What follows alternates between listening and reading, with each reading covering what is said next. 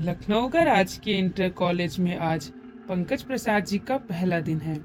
बतौर अध्यापक इस विद्यालय में पंकज जी को अंग्रेज़ी पढ़ाना है। और अब यहाँ पर अभी पाँच दिन पहले ही पंकज जी का तबादला हुआ है।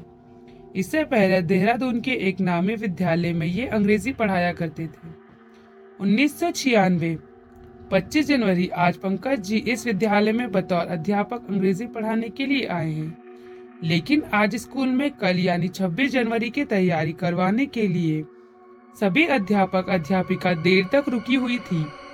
पंकज जी भी उनके साथ ही रुक गए। सभी तैयारियाँ करते करते लगभग छह बज गए। जनवरी का महीना था, इस वजह से छह बजे अच्छा अंधेरा भी हो गया और सभी टीचर स्कूल बस में जाने के लिए बैठ गए।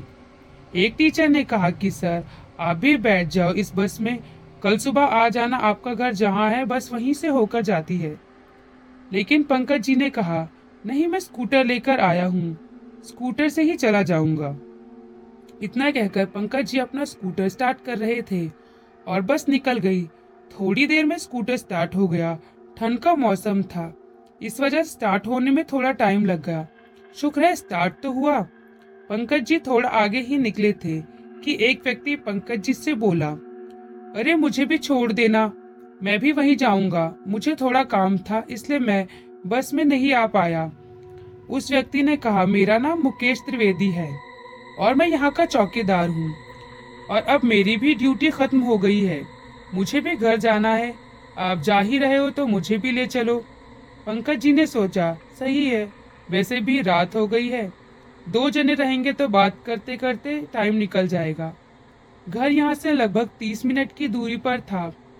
पंकज जी और मुकेश दोनों बात कर रहे थे और स्कूटर अपनी रफ्तार से चल रहा था। रास्ते में एक जंगल भी पड़ता है। आमतौर पर इस जंगल से यातायात चलता रहता है। कोई ज़्यादा दिक्कत नहीं होती है। जंगल में थोड़ी ही दूर ही पहुँचे होंगे कि पंकज जी ने देखा।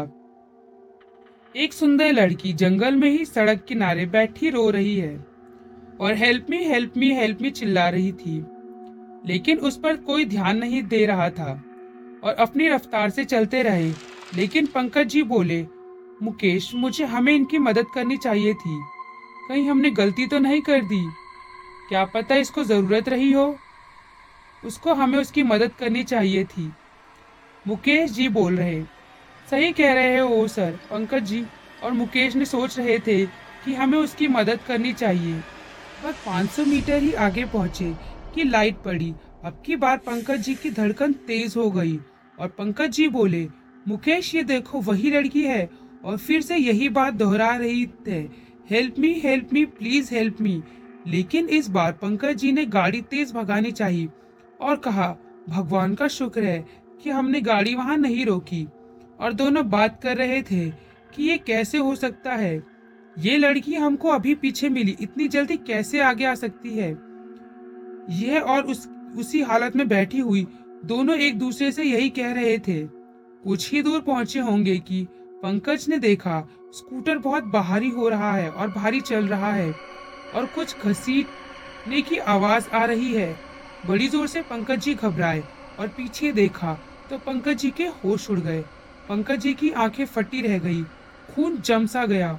और दिल की धड़कन मानो रुक गई हो। जो मुकेश उनके साथ बैठा हुआ था, उसके पैर बड़ी दूर तक फैले हुए थे और चेहरा भी बहुत खौफनाक हो चुका था। पंकज की साँसें मानो रुक गई हो। और बहुत भयानक आवाज़ में मुकेश पंकज से बोल रहा, सर जी, अंग्रेज़ी पढ़ाने आए हो? यहाँ पर।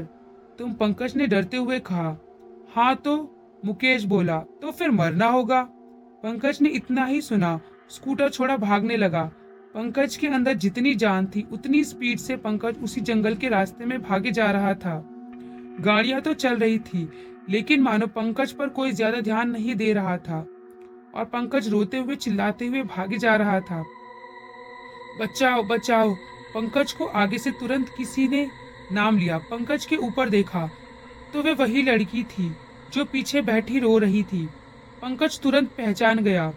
उसे उस लड़की ने पंकज से कहा sir help me help me sir please help me Pankaj की डर से हालत खराब हो चुकी थी और पंकज ज़ोर ज़ोर से रोने लगा। कौन हो तुम? मुझे क्यों जा, मुझे क्यों जाने नहीं दे रही हो? पंकज ने इतना ही कहा कि पीछे से किसी ने पंकज को बड़ी ज़ोर से जकड़ लिया और उसी भयानक आवाज़ में वो बोल रहा, सर जी, मरना तो तुमको पड़ेगा। पंकज रोते हुए बोला, आखिर क्यों? तुम लोग मुझे मारना क्यों चाहते हो? मैंने क्या किया है? ऐसा भारी भरकम आवाज़ में मुकेश ने कहा, जो मेरी जगह लेगा, वो मरेगा, और तू आज मरेगा। पंकज तो पहले से ही डरा हुआ था, फिर भी घबराते हुए उसने कहा, आपकी जगह? मुकेश बोला हाँ मेरी जगह। मैं राजकीय इंटर कॉलेज में अंग्रेज़ी पढ़ाया करता था, और अब जो मेरी जगह लेगा, उसे मरना होगा। बस मुकेश बताने लगा मैं रोज सुबह सही समय पर विद्यालय जाता था और सच्ची निष्ठा और ईमानदारी से बच्चों को पढ़ाता था। सभी बच्चे और बच्चे के माता पिता भी मेरा सम्मान करते थे। सब लोग मेरा बड़ा ही आदर किया करते थे। तभी कुछ दिनों में यह खबर आई थी, मुकेश त्रिवेदी जी का प्रमोशन हो जाएगा और त्रिवेदी जी को विद्यालय का प्रिंसिपल बनाया जाएगा। मैं बहुत खुश था और सभी बच्चे भी खुश थे, लेकिन स्कूल के प्रिंसिपल रविंद्रनाथ त्यागी खुश नहीं थे। उन्होंने मुझे अपने कक्ष में बुलाया और कहा कि स्कूल खत्म होने के बाद तुम मुझसे मेरे कक्ष में मिलो। और ऐसा ही हुआ। दोपहर दो बजे सभी बच्चे अपने घर चले गए। सभी टीचर बस में अपने घर के लिए निकल गए। मैं त्यागी सर के कक्ष में गया। सर ने कहा, आओ, कल से तुम स्कूल के प्रिंसिपल बन जाओगे। तुम अब मेरी जगह ले लोगे। ऐसा आज तक नहीं हुआ। कि प्रिंसिपल को हटाकर इस स्कूल में किसी और को बनाया गया हो और इस प्रिंसिपल को सब उनके नीचे काम करना पड़ रहा हो। मैं तो मैं कुछ डॉक्यूमेंट समझा देता हूँ। बहुत सी जिम्मेदारियाँ आ जाएँगी कल से तुम्हारे ऊपर। इस विद्यालय के लिए यह कहकर त्यागी जी ने मुझे अपने साथ छत पर बुला लिया। धूप में मैंने कहा, सर, मेरी बहन बाहर है। वो घर अभी नहीं गई। मेरे साथ ही जाएगी। इस स्कूल में बारहवीं कक्षा में पढ़ती थी। सर ने कहा, चलो, चले जाना। आओ छत पर। हम छत पर ही थे। किनारे खड़े बात कर रहे थे। तभी त्यागी जी ने अचानक मुझे ज़ोर से पकड़ लिया और कहा, तू मेरी जगह ले लेगा और मुझे धक्का दे दिया। चार मंजिल का विद्यालय था। नीचे मेरी बहन मेरा इंतज़ार कर रही थी। सड़क पर और मैं सीधा सड़क पर ही गिरा। मेरी बहन देखकर ज़ोर ज़ोर से रोने लगी और मुझे जैसे तैसे पकड़कर सड़क पर ले आई। कोई मदद करेगा, लेकिन कोई भी गाड़ी वाला या कोई व्यक्ति हमारी कोई मदद नहीं कर रहा था। मेरी बहन मुझे बड़ी मुश्किल से उठाकर ले जा रही थी। जंगल वाली रोड पर किनारे मुझे लिटाकर सबसे लिफ्ट मांगने की कोशिश करती रही, रो रही थी। Help me, please help me, मदद कर दो, लेकिन कोई भी मदद करने वाला नहीं मिला। तभी अचानक एक गाड़ी रुकी और मेरी बहन ने सोचा, ये मेरी मदद ज़रूर करेंगे। लेकिन वह स्कूल के प्रिंसिपल त्यागी जी थे। मेरी बहन ने कहा, सर भैया को चोट लगी है प्लीज़ मदद कर दो। लेकिन त्यागी जी बाहर निकले और लगातार मेरी बहन पर चाकू का वार करना शुरू कर दिया। जब तक मेरी बहन ने दम नहीं तोड़ दिया, तब तक वह चाकू बरसाते गए। तब से ही अब जो मेरी जगह लेता है, मैं उसे मार देता हूँ। हमने पहले प्रिंसिपल त्यागी को मारा और जितनी भी टीचर अंग्रेज़ी पढ़ाने आए एक एक कर हमने सबको मार दिया। अब तेरी बारी है।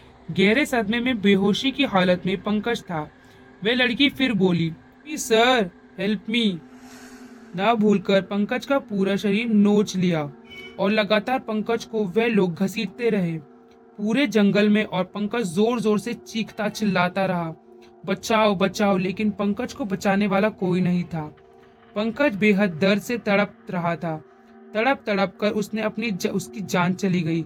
थोड़ी देर में अगले दिन यानी 26 जनवरी को यूपी पुलिस को उस जंगल में सड़क के किनारे पंकज प्रसाद की लाश बहुत ही बुरी हालत में मिली।